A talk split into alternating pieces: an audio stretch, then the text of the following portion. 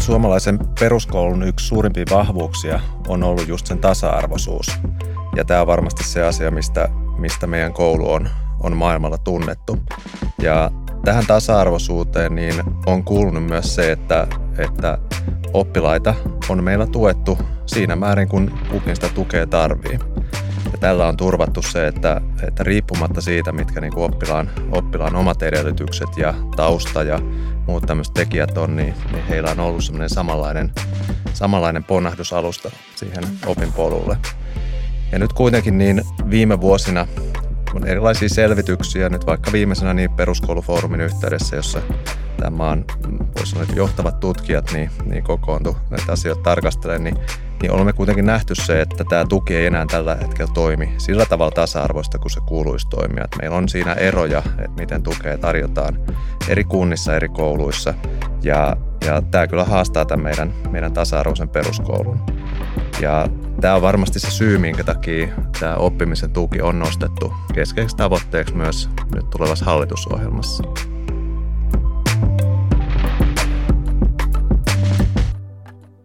Tässä äänessä oli kehittämispäällikkö Jaakko Salo opetusalan ammattijärjestö OAJista. Studiossa kanssamme on myös erityisopettaja Anne Salovesi Helsingin kaupungilta ja minä olen Pia Kolatorvinen. Kuuntelet Opetushallituksen Intohimona oppiminen podcastia. Jos oppiminen on intohimosi, niin tämä podcast on sinulle. Tänään keskustelemme siitä, miten oppimisen ja koulunkäynnin tuki todentuu suomalaisessa perusopetuksessa.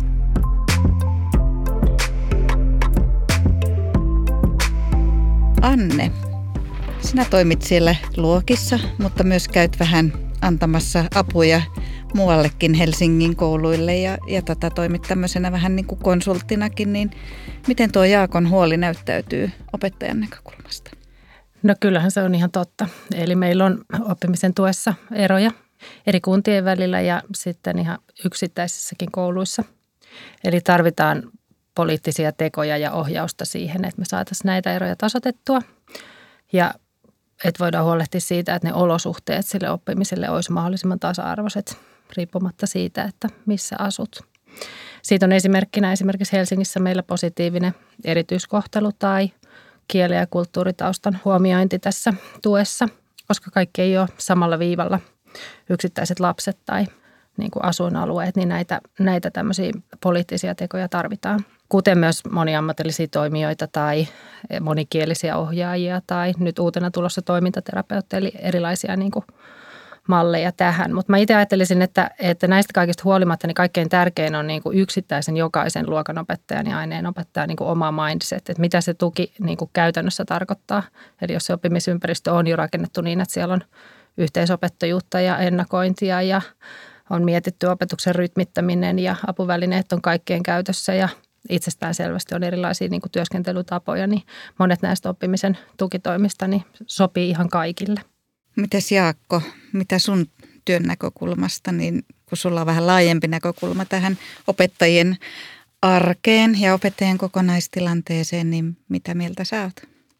No oikeastaan tuossa startun tuohon, mitä Anne sanoit, niin tämä tuki näyttäytyy hyvin erilaisena eri kunnissa. Ja toisaalta niin Helsinki varmasti kunnista on niin kuin vielä omanlaisensa ja on tietysti suurin, suurin meidän kunnista – ja ei varmasti ne resurssitkaan ole niin kuin heikoimmasta päästä, mutta jos valtakunnallisesti tarkastellaan tätä tuen kokonaisuutta, niin, niin mä oon usein kuvastanut sitä, että, että kyllä tämä meidän tuen malli, niin se on valitettavasti vähän semmoinen saippua, mistä ei saa oikein millään tavalla kiinni. Eli jos kuntia verrataan keskenään, niin, niin meillä voi olla kuntia, missä huomattavasti suurempi osuus oppilaista on jollain niin kuin vahvemman tuen portaalla, tehostustuessa, erityisessä tuessa, mutta se ei välttämättä tarkoita sitä, että se saisi enemmän tukea. Eli, eli taas vastaavasti joissain kunnissa niin se, että on päätös siitä, että oppilas on vahvemman tuen portaalla, niin se tarkoittaa konkreettisia asioita. Taas toiskunnassa ei välttämättä tarkoita sitä lainkaan.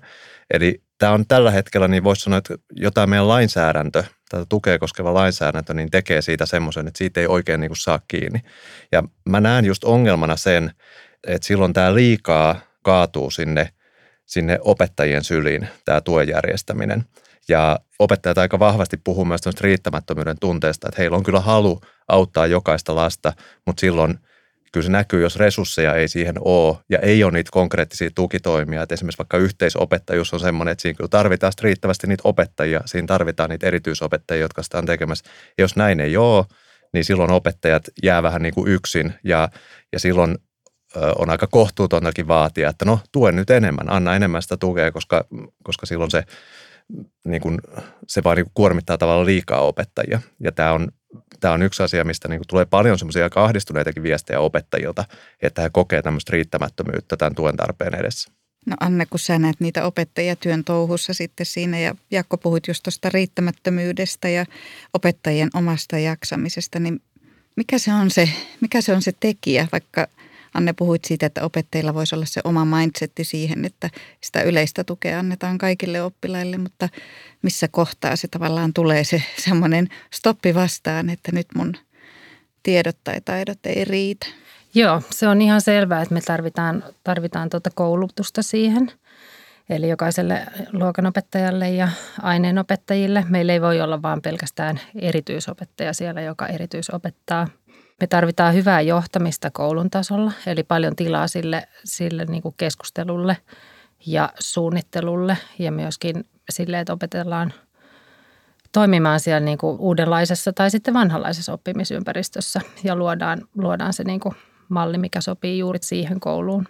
Onko Jaakko sulla jotain konkreettisia esimerkkejä, mitä teille on tullut siitä opettajien jaksamisen näkökulmasta? No se siitä tekee just kohtuutonta, että me tiedetään se, että meillä toisessa kunnassa niin on moninkertaiset resurssit tähän tuen järjestämiseen. Toiskunnassa esimerkiksi on erityisopettajia, toiskunnassa ei ole erityisopettajia ja silti kirjataan niitä samoja tuen asiakirjoja ja näihin asiakirjoihin esimerkiksi liittyvä kritiikki, niin, niin sitähän opettajat niissä kritisoi. Ei sitä, että kirjataan asiakirja ja sen jälkeen saadaan konkreettista tukea, vaan sitä, että jos kirjataan asiakirja, jolla ei ole mitään merkitystä. Eli jos ne asiakirjat ei tavallaan ole sen arvokkaampia kuin se sana siinä paperissa. Eli minkäännäköisiä konkreettisia lisätukitoimia, siis siihen ei kirjata, vaan opettaja käytännössä suunnittelee vain omaa toimintaansa, niin silloinhan se on turhaa byrokratiaa. Ja silloin se ei niin kuin tavallaan vaikuta mihinkään, että niitä laaditaan.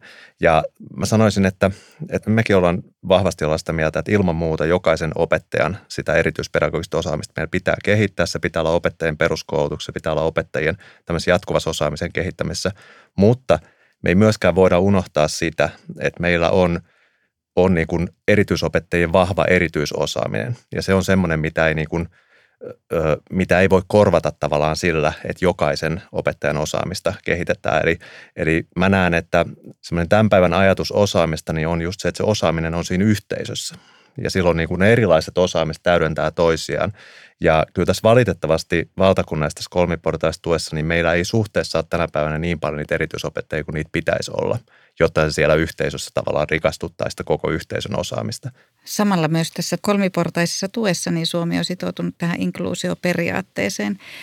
Niin mitä tämä inkluusioperiaate sitten niin kuin käytännössä tarkoittaa? Onko Jaakko sulla siihen tässä kohdassa mun on ehkä pakko olla vähän niin kuin jyrkkäkin, koska mä näen ongelmallisena sen, että puhutaan niin kuin tavallaan periaatteessa. Mun mielestä tässä meidän mallissa inkluusioperiaate on semmoinen, minkä itsekin niin kuin allekirjoitan. Mutta se ongelma on se, että, että ei meidän niin kuin koulutuksen järjestäminen niin ei voi perustua periaatteeseen, vaan kyllä se niin meillä menee, että kun meillä on tämmöiset periaatteet, niin sen jälkeen me sen pohjalta laaditaan niin kuin meidän lainsäädäntö ja sitten sen jälkeen me laaditaan niin kuin opetussuunnitelmat ja järjestetään se opetus. Eli, eli hyvä hallinto on niin kuin sitä, että meillä on kuitenkin niin kuin selvät pelisäännöt. Ja nyt tämä periaate on semmoinen, että se on ollut niin ympäripyörä, että sitä on tulkittu kyllä monella tavalla. Ja siellä on esimerkiksi suoraan sanottuna niin resurssileikkauksia perusteltu sillä, sillä inkluusion periaatteella. Eli ei riitä, että me sitoudutaan periaatteeseen, vaan meidän pitäisi sitoutua sen toimivaan inkluusioon. Ja tähän itse asiassa viittasi myös tämän peruskoulufoorumin tämä asiantuntijatutkijaryhmä, eli, eli heidän niin kuin muistioissaan, niin siellä myös puhuttiin siitä, että meillä on, on kolmiportainen tuki ja meillä on inkluusioperiaate, mutta että seuraavaksi meidän pitää varmistaa, että se toimii myös käytännössä. Ja silloin se tarkoittaa yleensä sitä, että jos inkluusioperiaatteessa, niin lähdetään siitä, että jokainen oppilas saa niin paljon tukea, että mahdollisuuksien mukaan se onnistuisi se opiskelu samassa ryhmässä. Niin tässä on nyt tavallaan unohdettu se, riittävä tuki, jotta se onnistuu samassa ryhmässä. Että kyllä monessa kunnassa alleviivataan sitä vaan, että tärkeintä on, että samassa ryhmässä ja se tuki ei seuraa oppilaan mukana sinne ryhmään, niin silloinhan siitä tulee, niin kuin, se on varmastikin sitä toimimatonta inkluusio. Mitäs Anne? Itse ajattelen sitä oppilaan näkökulmasta vahvasti niin, että, että kaikki, kaikkein tärkein siinä on semmoinen, että on oikeasti sen lauman jäsen. Eli silloin ei vaan tulla vähäksi aikaa jonnekin, vaan kaikki kuuluu lähtökohtaisesti siihen ryhmään. Ja on ihan samaa mieltä siitä, että, että siihen tarvitaan vähintäänkin saman verran resursseja. Mutta se tarkoittaa myös sitä, että vaikka erityisluokanopettajan ja erityisopettajan, niin työnkuvahan on muuttunut tämmöisessä inklusiivisessa koulussa. Eli ne niin kuin lähenee toisiaan ja sitten siinä on enemmän tämmöistä konsultatiivista tai ohjaavaa, ohjaavaa roolia ja koordinointia ja, ja sitä sen, se pitää olla hirveän suunnitelmallista, että miten se, miten se tota toteutetaan.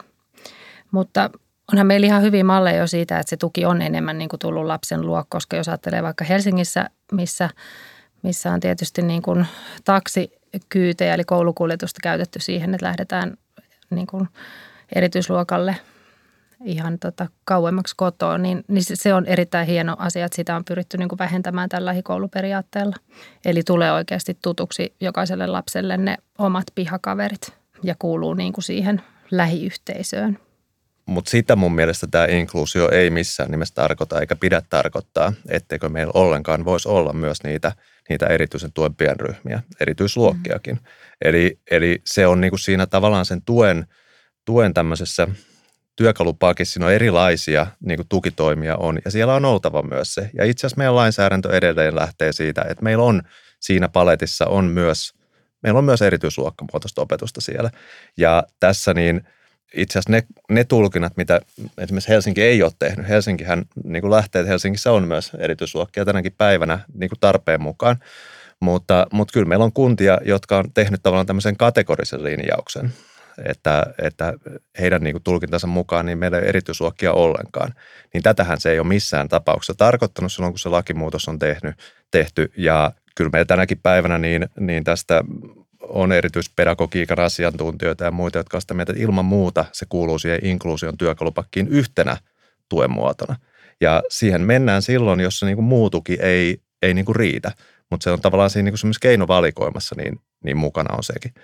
Eli tässäkin oikeastaan niin kuin tärkeintä on se, että, että meillä pitää olla niitä erilaisia keinoja, joita me valitaan sen mukaan, mikä se tarve on, eikä, eikä jotenkin tämmöisellä niin kuin – ei tehdä liian pitkälle meneviä, vaan sellaisia periaatteellisia päätöksiä, jotka sitten niin käytännössä voi olla, voi olla niin kuin hankalia, hankalia saada mm. toimimaan.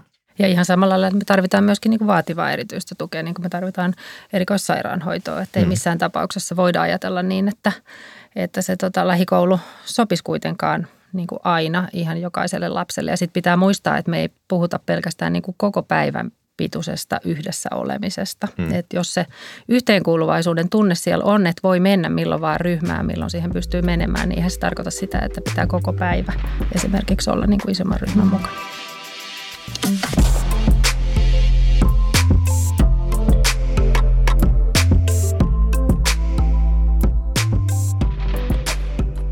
Miten te ajattelette sitä, että mihin suuntaan sitä oppimisen ja koulun käynnin tukea sitten tulisi kehittää nyt perusopetuksessa? Että tässä vähän tuli näitä haasteita, mitä siinä nyt tällä hetkellä on ja, ja tota, toivoisin teiltä näkemystä myös siihen, että miten tuo oppilaiden osallisuus sitten toteutuu näissä tuen järjestämisessä ja sitten myös siinä toteuttamisessa. Että nyt me ollaan puhuttu paljon niin kuin tämmöisestä aikuisnäkökulmasta ja sen tuen järjestämisen näkökulmasta, mutta miten sitten sen oppilaan? No kyllä pitää tota, lapsi tai nuori ottaa ehdottomasti mukaan siihen miettimään, että miten koulupäivä sujuu tai miten joku ongelmakohta ratkaistaan. Et jos opettaja ajattelee, että pedagoginen asiakirja on lomake, mikä hänen pitää ehtiä iltapäivällä täyttää, niin ei se kauhean hyvä työkalu siihen ole, vaan kyllä se pitää olla sillä lailla rakennettu, että sitä voi täyttää sen lapsen kanssa yhdessä. Niin kuin, että siellä on niin selkeästi vaikka tukitoimia laitettu, että, että se on niin kuin jopa, jopa niin kuin lapselle selvää, että mitä tämä kohta tarkoittaa ja mitä tässä nyt, nyt tota harjoitellaan. Niin jos, jos kokonaisuutena miettii, että mitä, tä, mitä tälle tuolle nyt pitäisi tehdä, niin niin kuin mä aluksi, aluksi sanoin, että, että se nyt näyttää, että jos mä sanon, että saippualta, että oikein mistään ei saa kiinni, niin kuin tähän tarvitaan siis yksilitteisempää lainsäädäntöä.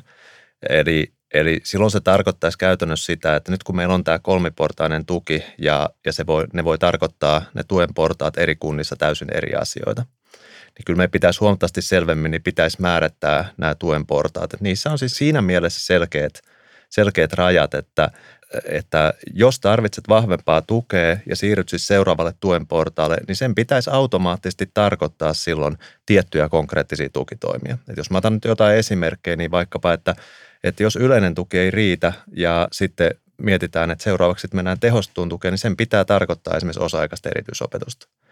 Ja sen niin kuin pitäisi sen lainsäädännön turvata se, että oppilas silloin saa sitä, kun hän on sillä tuen portaalla. Ja taas kääntäen toisinpäin, niin jos hän on tehostustuessa ja todetaan, että no ei hän tarvi mitään niitä tukitoimia, mitä tämä tuen porras tuo mukana, niin silloin hän ei varmaankaan ole niin kuin oikealla tuen portaalla. Eli silloin hän ehkä pitäisi olla yleisen tuen tuen oppilas. Ja sama juttu sitten, kun mennään sinne erityiseen tukeen. Nyt meillä lainsäädäntö lähtee tällä hetkellä siitä, että erityinen tuki koostuu erityisopetuksesta ja muusta oppilaalle annettavasta tuesta. Niin jos siihen erityisopetukseen, siis ihan niin kuin pääasialliseen erityisopetukseen ei ole tarvetta missään oppiaineessa, niin silloin tämä lapsi ei varmaankaan ole erityisen tuen, tuen lapsi, vaan silloin hän, hänelle riittää se tehostettu tuki. Eli nämä pitäisi olla selvät nämä tuen portaat ja sitten niihin pitäisi olla sidottu myös ne tuen muodot, jotka tulee silloin, kun hän on sillä tuen portaalla. Eli sillä, sillä saattaisi tämmöistä selvyyttä toisaalta siihen resurssien jakoon, mutta myös sit siihen niin kuin tuen järjestämiseen. Ja silloin myös niin varmasti saataisiin näihin pedagogisiin asiakirjoihin niin rotia tai, tai millä nimestä sanotaan, eli silloin niitä laaditaan juuri siihen tukeen, jota sitten tämä laki niin kuin turvaisi. Eli silloin ei laadita tavallaan niin kuin opettajat ei suunnittelisi omaa toimintaansa tämmöisillä monisivuisilla asiakirjoilla, jotka ne, se kyllä mun mielestä on turhaa byrokratiaa. No Anne, mihin suuntaan sinä tätä oppimisen ja koulunkäynnin tukea sitten kehittäisit? Joo, mä oon ihan samaa mieltä siitä, että tarvitaan niinku tarkempaa ohjausta ja normeja siihen, että, että tota, millä askelmalla ollaan tai tarvitaanko me ylipäätänsä kolmea askelmaa. Eli samaa mieltä siitä. Se pitää olla joustavampaa – kuin nykyään. Eli, eli tota, nyt meillä on esimerkkinä, jos on erityisluokka, mikä on vaikka kymmenelle ja sitten onkin se 11 tai 12 lapsialueella, niin hän ei sitten siihen niin kuin mahdukaan, vaikka muuten olisi, olisi tota, hyvä paikka hänelle lähikoulu niin kuin sosiaalisesti ja muuten, että sitten taas pitää etsiä niin kuin luokka jostain kauempaa, niin nämä, nämä ei voi olla näin niin kuin kömpelöitä nämä meidän laskentamallit, että – se pitää pystyä olemaan niin, että, että se lapsi oikeasti saa sen tuen siihen lähikouluun. Siitä, siitä semmoinen, mitä ehkä haluan, haluan kommentoida, niin, niin tota, koska sitten vielä kun mennään muihin kuntiin, niin, niin nämä erityis, tässä nyt on kyse tavallaan tämmöistä erityisluokkapaikasta, niin mm. niin siellähän tämä näyttäytyy radikaalisti erilaiset. Eli, eli siellä on, meillä on monia kuntia, missä niitä erityisluokkia on niitä lapsia, jotka siis aidosti tarvitsee se erityisluokkapaikan, niin sitten niitä erityisluokkia on esimerkiksi kunnassa yksi. Ja sitten kyllä siellä tarjotaan ei oota. Eli siellä sitten niin kuin sanotaan, että, että no kyllähän meillä niin kuin olisi, tota, olisi niin kuin tarve, mutta, mutta nyt semmoisia asiakirjoja ei kellekään laadita, missä todetaan, että on se, se tuen tarve, koska meidän kunnassamme on nyt vain se yksi erityisluokka ja se on nyt tällä hetkellä täynnä. Eli silloin koko tämä, tuossa puhuttiin aikaisemmin inkluusioperiaatteesta, niin se on siinä mielessä kääntynyt valitettavasti just resurssien puutteesta johtuen niin päälaelleen.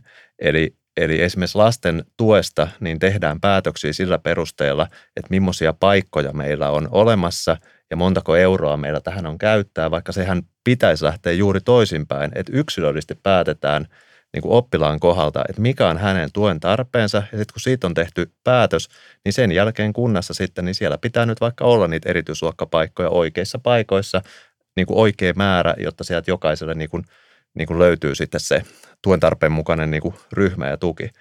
Eli, eli tämä on, niin on just se iso osa tätä ongelmaa, niin on se, että meillä niin kuin oikeasti niistä tukea määrittää ne resurssit, eikä se yksittäisten oppilaiden tuen tarve.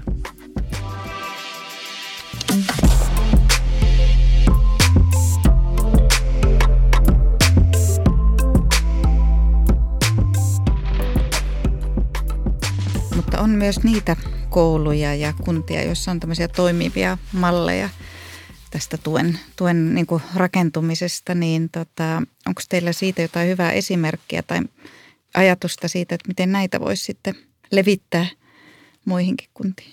No meillä on Helsingissä esimerkiksi nyt näitä tehty kaikille yhteinen koulu, eli lähikouluperiaatteen vahvistamista, tämmöisiä inkluusiopilotteja, ja siellä on kyllä erittäin niin kuin toimivia ja hyvin erilaisia ne mallit. Eli tota, hirveän erikokoisia kouluja ja erilaisia tarpeita, niin mä oon vähän sitä mieltä, että ei sitä ihan kyllä ylhäältäkään kaikkea voi antaa. Eli me tarvitaan, tarvitaan tuota työkaluja jokaiselle opettajalle siihen yleiseen tukeen ja meidän pitää niin kuin vahvistaa sitä yleistä tukea, koska eihän me nyt erityisopetuksen määrääkään voida kasvattaa. Ja mä itse vertaisin tätä ehkä kuitenkin vähän semmoiseen, että ennen oli ATK-opettaja, joka opetti niin kuin tietotekniikkaa ja nyt on itsestään selvää, että kaikki opettajat opettaa digitaitoja. Niin kyllä, kyllä mun mielestä se, että me ei oletetakaan, että se lapsi oppii samaan aikaan samassa tilassa, samalla rytmillä ja samanlaisin menetelmin, niin kyllä se on niin kuin lähtökohta sille, että me saadaan oikeasti se koulu niin kuin toimimaan, ei sillä, että me lisätään pelkästään vain erityisopetusta. Mä sanoisin, että kysyit siitä, että miten, miten näitä hyviä malleja mm. laajennetaan, niin sanoisin näin, että yksi sellainen hyvä malli, mikä on, niin on ollut vaikka tämä Helsingin, Helsingin ja sehän on tietyllä tavalla lähtenyt laajenemaan jo tämä, mitä ennen kutsuttiin positiivisen diskriminaation rahaksi ja nykyään positiivisen erityiskohtelun rahaksi muistaakseni, ja sitten valtakunnallisesti on puhuttu tasa-arvorahasta, niin tämähän on semmoinen, joka on esimerkiksi uudessa hallitusohjelmassa, niin on otettu jo sinne mukaan. Eli ajatus siitä, että meillä on erilaisia tarpeita vaikka tähän tukeen niin eri alueilla, eri kouluissa, niin silloin, että se voisi olla myös siinä rahoituksessa, rahoitusmekanismissa mukana, että tunnistettaisiin ne, ne niin kuin vahvemmat tuen tarpeet ja silloin resursseikin voitaisiin suunnata sinne, missä se niin kuin tarve on kaikkein suurin.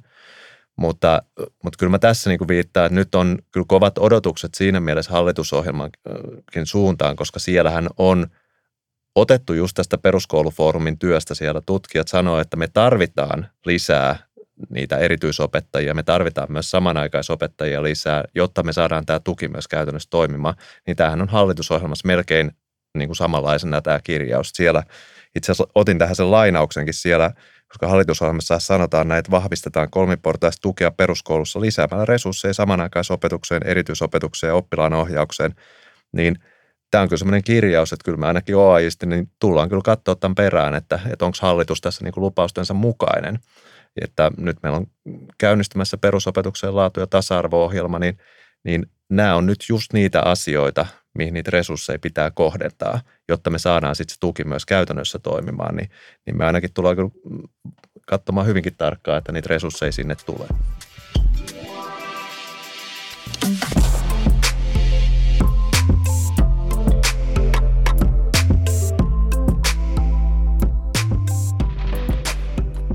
No me ollaan tänään puhuttu tästä oppimisen ja koulunkäynnin tuesta, sen niin kuin kehittämisajatuksista ja myös vähän hyvistäkin puolista, mutta nyt olisi sellainen aika, että haluaisin kuulla teidän omia koulumuistojanne joko opettajana, minkälaisia muistoja teillä on opettajana tai sitten itse oppilaana. Nouseeko teille joku koulumuisto esille? No mä mietin tätä. Mulla on kaikkia ihmeellisiä tarinoita – ja hienoja muistoja oman opettajaurani varrelta. Mä ajattelin kaikkia sankaritarinoita siitä, miten saa jonkun tulemaan kouluun pitkästä aikaa tai miten jonkun lukutaito avautuukin, kun ruvetaankin soittamaan rummuilla niitä kirjaimia. Mutta mä en ottanut nyt mitään sellaista esimerkkiä tähän, vaan mä huomasin, että ihan tältä viikolta niin, niin tota kaikkein hienoin muisto arkisesta työstä on se, että mä istun vaan eteisessä – tai aulassa.